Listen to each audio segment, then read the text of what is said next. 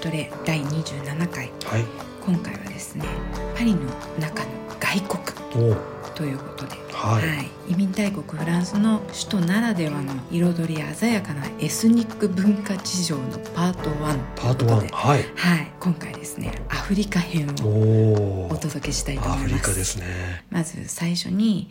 どうしてパリに移民が多いのか、うんうん、歴史をねざっくり分かりやすくお話をしていただけますかわかりました、ははいフランスってまあ、うんヨーロッパの中でもね、はいこう人種のるつぼっていうぐらいに、うんあの昔から移民が多いうんところで、ええもう何世代にもわたって移民が来てるんで、うんもうだいぶ混ざってしまっていて、うんまあ、特にイタリア系とか、うんポルトガル系とかスペイン系、ベトナム系うんこう丸丸々系っていう人がねうん多いですよね、だから要は移民の2世3世っていう人たちがいっぱいいるっていう多いですあとなんかあのやっぱりヨーロッパ内ってうん陸続きなので、はいこう行ったり来たりがやっぱりとてもたくさんあるみたいで、うんうんうん知り合いの中でもこうなんかうち親戚にスペイン人がいるとか、うんうんうんイタリア人がいるとかそうですねっていう人が多いですよね。あのニコラサル・サルコジ元大統領、はい、カーラ・ブルーニが奥さんですよねそう歌手の。美人をね、嫁に取りましたが、本当ですよ、ねうんうんやったねっていう感じいでやすよね。本当ですよね、うんであの人はハンガリー系とギリシャ系のうん家系ええで、ま混ざってるんですけど、うんうんあとはアンヌ・イダルゴ市パリ市長はい、現職のねパリ市長、ええこの人は完全にこうスペイン出身、うん、そうですね。生まれた時はスペインに生まれた、ええ、ええ、でそこから内戦がねスペインはずっと長くありましたので、ええそこから逃げてきた家族の娘さんとして2歳の時にフランスにやってきて、ええ、えでっていう人もいるぐらいもう本当にあのそこから政治家とか、うん結構実業家とかえ、うん、あのたくさん出てるっていうぐらいに移民がもうすでに定着しているってことですよそうね。ですね。うん、まあ、一応移民の定義ってね、はい何かって言いますと、ええええまあ、外国でうんフランス以外で、うん、フランスの国籍を持たずに生まれてるうん、うん。でその後、フランスに移り住んだ人のことを一般的に移民というふうにはい、うん、いう定義があるんです我々も一応移民はいですよね。ということになりますね。うんでもまあ我々はまだ移民としてはこう半人前なあ感もうじです、ね、全然半人前ですねでフランスに移民が多いのはね知ってる人も結構多いと思うんですけええど、えまあ、明らかにやってくる人が増えたっていう時代があったんですよね。えうんそうなんですかこう昔からといってうんも本当に昔からはもちろんね、うんあの古くから他から来る人ってのはもちろんいましたけど、ええこええう大量に流れてくるっていう時代も結構あったんですよ。うんでそれがもうこの番組でもよく出てくるええ1800年代の後半っていうはいはいはい、感じなんんですけど、ええパリが都市大改造が行われていて、うんうんでそうするとねやっぱり労働者が必要あじゃあそれっていうのはパリが呼んだってことですか、あのー受け入れをうん公式にし始めたっていう感じですかうね。んこの時代ねなぜか、はいフランスはね人口の増加、まあ、ええずずっと増加はしてるんですけど、ええええ増加がこう鈍ってた時代だったんですよ、うんその時にベルギー人とかスイス人とか、まあ身近なところですよね、割とええね、まあ、お隣さんってことそうでですすねね、あとイタリアからの移民が増えてきた、ででその後1880年代ええええこれはロシアでうん、ユダヤ人のね虐殺があったんですよあそうなんです虐殺というかまあ差別的な、うんあのことがこうあって、ええええでその時には、うんそこからユダヤ人があの、うん外にだいぶだいぶね流出したんですけれど、えええその時に、まあ、ロシアあと東欧、ポーランドとかからも、うんユダヤ人がフランスに結構入ってきて、えええそうなんですかそうなんですよ。えでもそれって歴史の授業とかでもやったことないですよね我々日本でのロシアのユダヤ人虐殺っていうのは、そううですねん我々の日本のうん、世界史の中ではあまり語られないかもしれないですね。うんなるほどまだ帝政ロシアの時代ですね。ああそうなんですね、はいうん、ででマレ地区に今ユダヤ人が多いんですけどあそうですねうんうんそういう人たちがその頃マレ地区に結構住んだらしいんですよね、ええそうセルジュ・ゲンズブールはいあの人はこの時代の人じゃないですけど、ええその両親ねえはロシア人なんですよね、ええうーんでユダヤ人そうですよねそう、んうん、で彼らもこの時代にパリに逃れてきて、うんでゲンズブールはその後生まれたとなるほどいうことで、彼も、まあ、移民の2世うんですよね、だってセルジュ・ゲンズブールって言ったらもうフランスを代表するいや本当で有すよ名な歌手じゃないですかうんうんうんもうね亡くなってからだいぶ経ちますけど、はいもういまだにゲンズブールっていう名前って本当に健在でいすよやね。全然健在ですねで今度は20世紀に入りまして、はい、植民地にねアフリカが結構あの、うんなりましたフランスの植民地に、うんうんそこからこう植民地なんでそこからこう、やっぱり労働力をこううんフランスにっていうことで結構移民が入ってくる、ええで同じくイタリアからもうん結構ね、多く入ってきてでうん例えばニースとかはええこの頃じゅうに人口の4分の1がイタリア人っていうへえくらいにえこうコミュニティが出来上がってくるわけですよ。ええパリもそう今ですっよてねどうなんですかニーズって今はでもそういう人たちがすでにもう全部フランス人になっていって、あーそうなんそうですよね必ずしもこいうイタリア人がいっぱいという感じじゃないと思いますけど、うんまあ、イタリア系みたいなそうですねイタリア系は何しねろ多いですもんね。うんうんで今度は第一次世界大戦の後は、うん戦争で若者が減ってしまってねあはいこれって結構ヨーロッパはねいろんなところで、うん、そう移なんですよ民をこう受け入れ移民の受け入れっていうのが、うんうんこう大々的にされてた時代ですよね。そうしないとうん今度労働力が足りない、全然足りないということで、うんフランスは第一次世界大戦でうん亡くなった人が139万人、そんなにいたんですかいやーすごいですよね怪我をした人も400万人っていうんで、うん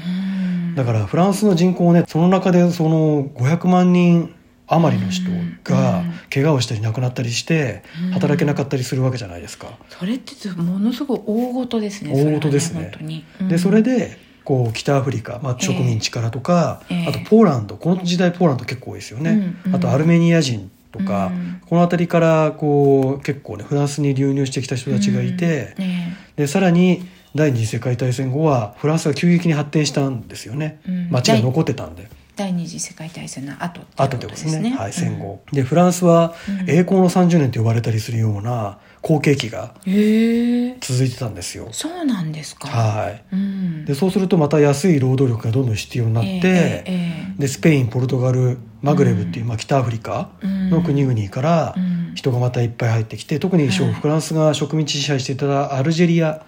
からね、たくさんこう移民がやってくる時代が来るわけですようん。そうですねねアルジェリアの人は多いですアよルねジェリア人多いですよ、まあ、当然ながら移民の皆さんははいこうやっぱり同胞でねうん集まる傾向にあありりまますすよね、うんこれはね確実にありますね、まあ必然的にね、うん、そうなるっていうやっぱりこう情報交換とかするのに、うんね、日本人だったら日本語で情報交換した方がしそうやですいすですからね。ねうん、知ってる人にまず聞こうとかいう話になりますよね,、そうですうんなのでやがてこう街にコミュニティフランス語でコミュノテっていうんですけど、えが生まれていくっていうことになっていて、でパリの中はこういうコミュノテが大小いくつもあって、うんこうそれぞれネットワークを作っているっていうえうん感じですよね。そうですね、うん本当になんかこの地区に行くとこう何系この地区に行くと何系っていうのは、うんまあ、はっきり割と分かれてますもんね。そうですねうんまあ、そういうコミュノテの中でね、はい、今回はパート1ということで、ええアフリカ編をねお届けするわけですけれども、はいやはりパリで一番大きなうんものといえば、アフリカ人コミュニテそうですねィですね。うんでパリではあの10区はい中心のちょっと上ぐらいですええね。ええとあとその上のまた上の1819区あたりにアフリカ人が結構多いんですよ。うんそうですねねうんで典型的なのはまず地下鉄4号線の北の方にあります、シャトールージュ駅っていうの。うんありますけれど4号線はいはい4号線ははい乗ってるとわかるんですけど、うんうんあの南北にねええあのパリの南北を貫くようえにえ形としては東京でいうと南北線うん乗ってる人の多さでいうと、うんあの赤いラインなんでね、ええまあええ丸の内線が近いかなって思うんですけど、はいさすがです ねやっぱり地下鉄のことは詳しくてらっしゃるついね考えちゃう、うん比較しちゃうんですよね。やっぱりもうすぐに頭にこう浮かぶものなんですかこれは何線だなとか思いますねやっぱりねそうなんですかパリで地下鉄乗ってるとね。ええそうなんですかうん面白いですね 思ったことないです本当ですかちなみに私ははいええはいで、はいあの南北に行くんですけど、ええええこう南の方は割と普通にあの、まあ、言ったらフランス人ええの人が乗ってるんですけど、ええ白人さんですね要は。えええで途中のはい指定、ってあの真ん中にね指定指定塔の指定がありますけど、はいそこを過ぎてえええでレアルはいありますねはいそこを過ぎたあたりから突然車内の色が変わります。そうですねね黒人産率が高高くなってきますね。異常に高くなってきますよう。ん、で我々もねあのクリニャンクールがあ4そう号ですね線の一番上にあるので。うん、のみの市のあるところですね、はいクリニャンクール。そうはいでそこに行くのにそのメトロにねうん乗っていくんで、まあ、たまに行くわけですけど、えええあのそうするとその色がね変わっていくのがよくわかるんですけど、うんええある時ねえうん、あのもうそれが黒人さんって言ったってもうの量が違うって時があったんですよね。そうなんかえこれってなんかあるんですかみたいなお祭りですかみたいおな、祭りかイベントかなんかこう、うん黒人さんのライライブがあるのかなみたいなうん、っていうくらいにぎゅうぎゅうものに。すごいぎゅうぎゅうになりましたね。そううん、ところがはい、シャトールージュ駅でええみんなぞろぞろと降りようとするんですよ。うん、降りていきましたねみんな降ねりていく。ええでほ我ぼ々全員降りましたねあの時ねほぼ全員降りましたね。うん我々も降りましたね我々もおりましたねその先行きたかったんですけど、うんこれなんかあるに違いないってそいううねついこう一緒に降なりんちゃといなまくした俺じゃね好奇心がね これはなんかいいなんかあるに違いないっていうこ とでついていっちゃったんですよねそうなんですよねそう階段登ってね、ついていってうん、そうまあ、当たり前ですけども黒人さんばかりの中にね我々唯一の黄色人種なんだろうこの人たちって思われてたでしょうね思われますよねうん中国人だなと思ったでしょうねきでっしとょうねねうんうんそうするとねこう上に上がっていって、うんあの外に出たらしばらく歩いていってねちょっと歩いて、うん、あの大通りからちょっと入ったところでしたねあそうそうそうそううんアフリカのマルシェがねすっごい人でしたねいやーすごかった、うんあれは何ですかねいやってびいっうぐらいくりしましたえそうこんなちょっと道を曲がったらこれ何っていうくらい人がはい、ねパリからいきなりあのチュニジアに入ったかのよ うな感じチュニジア行ったことないですけどかどうかわかんないです多分チそうュいうニジアのマーケットみたいな感じだっけたんど感でしょうじだっねたですようんね、そうもうパリ最大のアフリカマーケットなんですよあそうなんです市か内ではね、うんそうもう食料品とか香辛料とか、ええちょっと変わった食材とかね、ええあとはアフリカ系の雑貨とかう、んまあ、闇市というわけじゃないんですけどもうほぼそういう感うじ、いんうんや闇ですね闇なんですかいやな闇とは言っちゃいけないのかもしれないですけど、うん売る方も買う方も結構こう滞在許可証のない人が多かったりそうなんですかしているという噂ですよ噂ですねはいはい、うん、でもなんか写真撮ろうとしたら撮るなって言われてましたね写真は絶対撮るなと私つい私は好奇心で行ったんで好奇心で行きましたけどさすがはにいカメラを向けるほどの勇気はありませんでした、いやーちょっとぐらいいいかなと思って出した途端に「撮るな!」って言われました言わねれましたうねうんん凄まれましたよねねドキッとしましたねそうなんですよ、うん、それでもうあの器用な我々はすごすごとねもうただそう ただ歩いて帰っきましたねいろい ろと、あまりね奥深く入るとちょっとやばそうだったんそうでそうそう そして同じ4号線のはいシャトードーって駅がねちょっと南にある、もうちょっと真ん中のあたりにあるんですけど、えでその手前にストラスブルサンドニっていう駅があってもそこから先のこのシャトードー駅にかけて、えはい北駅にかけてええですけれども、そこはねもうアフリカが始まってるんですよねはい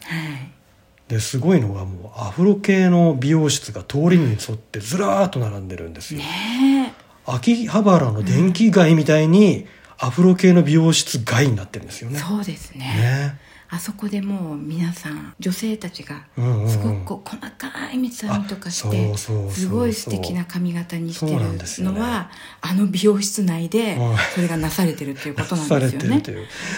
でアフレアフロヘアってやっぱきちんと扱える人がこう生粋のフランス人にはね、あまりいないということで、でもそうなんでしょうねやっぱり、うんあのアジア系のこのちょっと仮がある固固めめのの髪うん黒髪黒髪とかもうまくやっぱりカット難しいって言いますもんね。そうね、ううんんでそうするとアフリカ系の美容師さんでう腕の立つ、はいまあ、主に女性ですけど、ええが店を構えていて、うんでこうパリ近郊の黒人さんたちがね、うんみんなここに来るわけですよ。そうですよ、うんもう髪型大事ですからね。いやすごい大事みたいですね、うん彼女たちにとっては。そりゃそうですよそういや彼女たちだけじゃなくてやっぱり全世界の女性割と髪型大事な人多いと思いますよ、そうですね。だからやっぱりね髪結いの亭主っていうくらいあのあ確かにね。髪結いっていうね、うん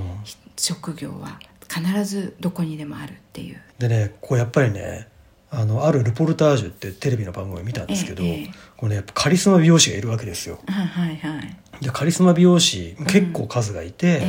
でその人たちはうん客引きをね、うんがつくんですよね客引きがつくっていうか、うんあのアフリカ人の男子はいたちがはい客引きがいて、ええでこうそうするとサンサンストラスブルサンドにうんうん駅にももうず並んでますしねええ黒人の人たちが並んでい割てと結構あのガードマンかなっていうくらいな感じのそう屈強うなんうんうん男子ですよね。がたいがねうんいい人たちが並んでいてこれ怪しいなって思うと、これ美容室に女性を連れて行きたい客引きなんですようんね、で客引きが美容室にと連れて行くと、うんそこでまあいわゆるコミッションがもらえるっていう仕組みらしいんですけど、そうなんですかそうでもあそこすごい不思議なのは、うんあのその客引きのお兄さんたちはい、美容院の客引きをやってるのに、うんうん、ほぼ全員スキンヘッドですよ ね。本当ですね、うねえ、ん、あれはどういうことでしょうってまあまねえあそういうことなんでしょうねそういうことってどういうことです か。あのガードマン的な感じなわけですよよくあの、うんブランド店とかをね、ええ入り口にああのそうですね黒人さんがやっぱり男子がうんもう屈強なのが立ってるじゃないですか、ねえ、うんあれみたいやっぱりあれもやっぱこうスキンヘッドの人多いですよねやそっうぱりでねすね。うんやっぱこう凄みを聞かすにはスキンヘッドってことですかね。そうですね長髪でとかあんまり凄みがないチャラ系になっちチゃャうラっ系てにこなとっですちかゃね、う でやっぱりそういうことになるとええ縄張りがあって、うんこういろいろ暗黙の了解があって、ええこうテリトリーは犯さないみたいなね、ええええだってでそうすると抗争もあるわけですよあー結構ね喧嘩とかが行われたりそうなんですすかるんですよねちょっとでもそれ聞くとちょっと怖いですね一人一人でちょっと行きたくない感じになっちゃい女ますね性あの日本人女性一人で行くところじゃないです ねねでも私一番最初にその地域にミシンを買いに行ったんですよ、ああはいミはシンいあ屋りまさしんがあたっねて、うんうんうんプロ用のミシンを買いに行きまして、えええそうあの時が最初だったんですよねえええなるほど、でミシン屋さんネットで見つけてあここで買えると思って、うんうんちょっと行ってみようと思って行ったんですよはいそしたら通りに出てしまって うんなんだろうここはと思いながら一人でのこのこ歩きましたけど最行きま初。すね まあまあ通る分には別にね,、まあね昼間ですしね大丈夫ええうん昼間だったらまあ大丈夫だと思うんですけど、うんまあ、とはいえ、ええその客引きの男子に、うんあのフランス語でラバラバターって言うんですけどラバララバターですねなんかこうアバターみたいアなバターみたいですね あのカメラをね向けるっていうのはご法度、あそうなんですかあもちろんですよ、うん結構もうその人たちの中にも結構こう、ノワールっていわゆる滞在教科書のない人たちうがんいたりしますし、ええあとこう何でしょうもうヤクザまがいな感じの,、うんあの社会になってるので、はいもうテレビ局とかでもカメラ止められたりするぐらい、そうなんお前何やですってんかだみたいなねうん感じに顔映してんじゃねえぞ的なそうそうそうそうそう、ん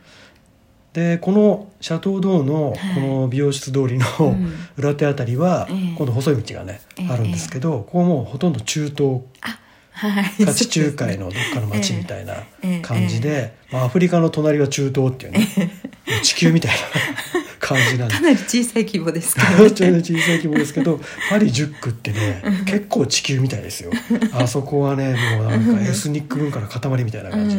ですけどえでここに来るとうんトルコ料理とかええギリシャ料理とえかあいいですねあともうトルコほぼトルコなんだけどクルド料理ってね、うんこれも独立してるみたいな、こ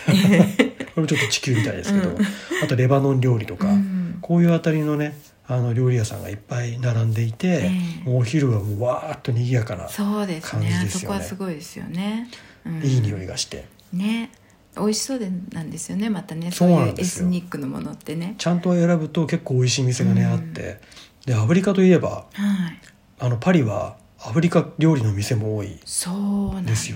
よよねアフリカ料理といえばといえば、私あのまだパリに来たばっかりの頃にはい、一人で歩いていて、えお昼時だったんですえうよ、んうんどの辺ですかシャトレーの近くだったと思うんですおシーへーャトレーとかレアールとかあの辺だったと思うんですけど、はいなんかねまだパリのこともよく分かってないようなうんうん状態の時で、お昼お腹空いたからなんか食べたいなと思って、はいどこか入ろうと思ったんですけど、うんうんハンバーガーがなんか食べたかったんですよ その時に、うんハンバーガー食べたいなと思ってずっと歩いて探してたんですけどはいなかなかなくって、うんうんハンバーガー屋さんあったんですよおーなるほどあハンバーガー屋さんだと思って、うんうんで外にちょっとテラスみたいなところで食べてる人たちがいたんで、うんうんうんあここにしようと思って入ったんですよ、はいうんうんじゃあ黒人のお兄ちゃんが「いらっしゃい」はみいたいな感いじらでっしゃいはいでなんかねそのメニューの書き方が普通のハンバーガー屋さんとちょっとねうん分かりづらいんですよ、おでカウンターで注文するんですけど、はこれはどうやって説注文するんだろうと思ってでフランス語もまだ喋れないよく喋れない時だったしフランス語はフランス語だったんですかフランス語は一応フランスあはい語はいでした、うーんでなんかねジュースとかもうんうんあるんですけど、は聞いたことないジュースの名前が書いてあるん ですよ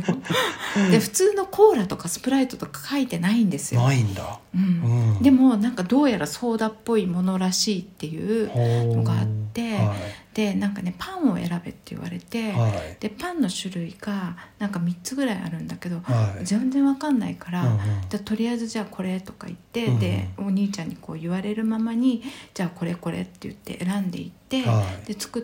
てもらうんですけど、うんうんで席で待ってて、うんで持ってきてもらって食べ始めて、はなんかねそれがハンバーガーだったんですけど、うパンがね揚げてあるんですいよ揚げパンなんですよおーへー珍しいもう本当にカロリー食べてますってカロいリうー感じなんですけど、 はいすごく美味しくって、うんうん美味しいじゃないかと思って、うんうんふと気づいたら、うんうん周り黒人さんしかいないんです よ黒人さんが割と多いとかじゃなくてしかいないしかいなかったの。うんでえなんだこれはと思ってでもそういえばあのお店の店員さんも奥の厨房の人もみんな黒人さんだし、はいこれってもしかしてアフリカンハンバーガーなのかなと思ったんですよ ねでどうやらそこはやっぱりアフリカンハンバーガーのお店だったみたいおーなるほでどでそのいわゆるこうソーダがあったじゃないあですか、はいはいはいででそれまでそのソーダの名前今もうちょっと名前忘れちゃったんですけど、うんうんある時こうメトロを歩いていたら、はいメトロにこういろんな広告が載ってるじゃないですか、うんうんうんでアフリカンソーダって言ってあ それのポスターがすごい大きいポスターが貼ってあって、そのお店で見たソーダのポスター があアフリカンだったんだやっぱりこっれてか思いましたどういうソーダだったんですかねいやでも普通のあの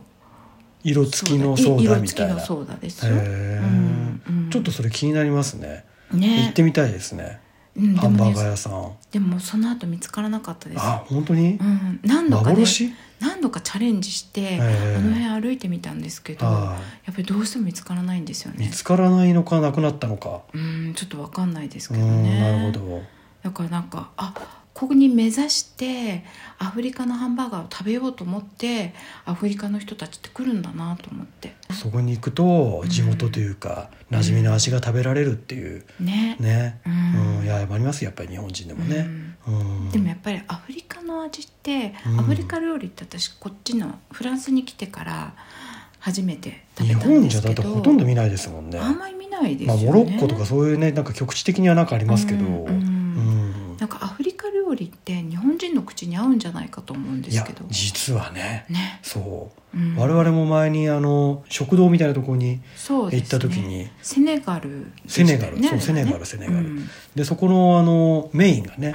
なんか2つから選べるってうんいそううことだったんですけど、うんあのでも1つはすごい癖があるからうん気をつけろっていう、そう、言わあれたんのですそよれねは頼まない方がいいよ頼まない方がい周りいっての周りにいたおじさんたちにみんなに言われたんですよね 君たちちには食べられないかもしれないみたいな感じのね、うん言い方でうんであの冒険好きの私はあのそれを選んだんですよ。そう頼みました私は違う方を頼みまちしなた、みにもう頼んではいでしたけど、うんはい、それを食べたら意外といけるじゃんっていうう、ん、これはメカブだよそうなんかねメカブの煮物みたいな感じだったと だから意外とねそういうメカブとかあと魚料理が多かったりとかそうで味もなんとなくこ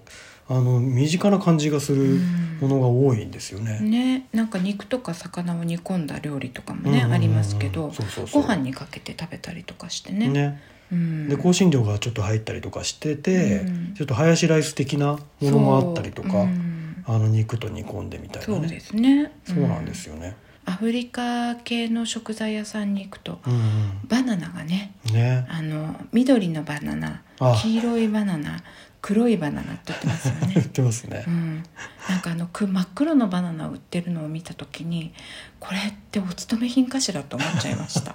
日本だとこうお勤め品とし言ってね、うん、あのもう何日もお勤めしたバナナが 割引になって売ってたりしますけどあの割と皆さんこちらだと皆さんそれがお好きっていうそうですねことでしょうね料理の仕方が違うみたいですよ、ああそうですよね、うん、そうんの色によってその硬さとかが違うのでやっぱりアフリカの方たちは結構民族衣装を着てるはい方そうですがもう多い鮮やですね色鮮やかなね、うん民族衣装が本当、ね女特性の徴的ね女性の衣装とかすごく素敵ですよねえうんあの色を着こなせるって本当にすごいなと思いますよね、うん素敵だなと思いますそう、うんで羨ましいなんかあのね上上着とあのスカートうんうんと同じ生地でこう揃えてあったりとああかそうでしすて、ねでそれにあのまた同じ生地で、うんうん頭に巻物をね、うんしてた着りとか男す子るじゃをない帽で子すかにしたりとか、うんはいいますよね結構ねねうんうんでもああいうのも買えるところがあるんでしょうねあそれこそあの10区のあたりは、ええええあのそこそこそういうお店もありますよね、あそうまなあ、んでむしすろねかシャトルージュの方かもしれないですけどね、うんはい、うん結構ありますよね、うんうんうんうんちゃんとそういうこうコミュニティになっていてそう自分たちの文化をこう変えないで、うんここでもこう暮らしているっていうのうは、んすごい素敵だなと思いました。そうですね、ううんんまあ、結構皆さん社会的にはというか、うん仕事とかそういうとこではね同化していってる黒人さんもいっぱいいええますし、うんそれはそれであの皆さん活躍してる人もね、結構多い、うんそうですねしねうんうん、で片やそういうコミュニティの中で、ええあの生きてる人たちもいっぱいいるっていうことで、そういう意味ではパリの一つの色としてもうそこにあるっていう感じですよねそうですね存在感がありますよね。うんうんということで、はいははい、パリの中のアフリカいの話をはいしてきました。はいはい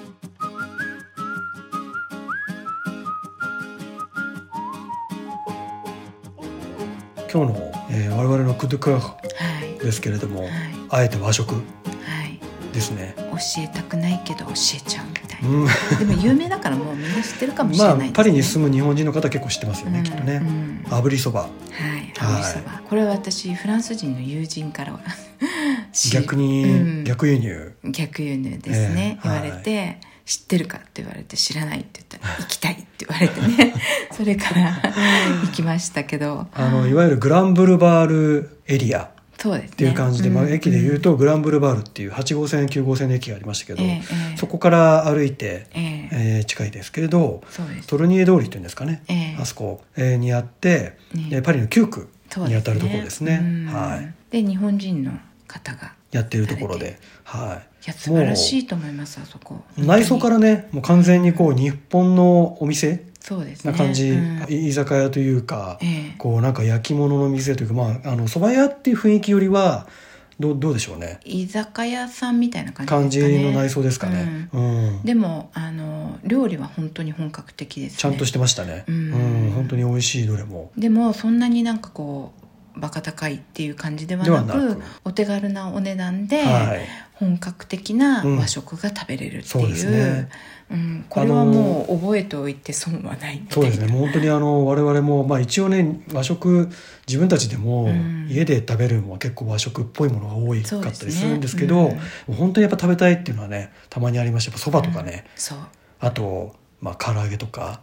あと、ここにあるんで言うと揚げ出し豆腐とか、そうですね揚げ出し美味しいですねこういうものはなかなかこううん家ではなかなか作れなかったりするので、うん食べに行きたいっていう時がありますよそうね。ですねううんん、お蕎麦もなんか冷たいのとあったかいのとね、はいちゃんとあって、うんううん。んだからこういうなんかおつまみ系のものと、そうちゃんとお蕎麦、締締めでねめにお蕎麦で食べられるっていうところで、あの、そしてあとデザートそうデザートがねもね、結構美味しいんですよ。ううんん。あの私がおすすめしたいのは、はい。あのそば粉で作ったうんうんあ。のクリームブリュレクレームブリュレ。あるんですけどね、はい。あれはね本当にね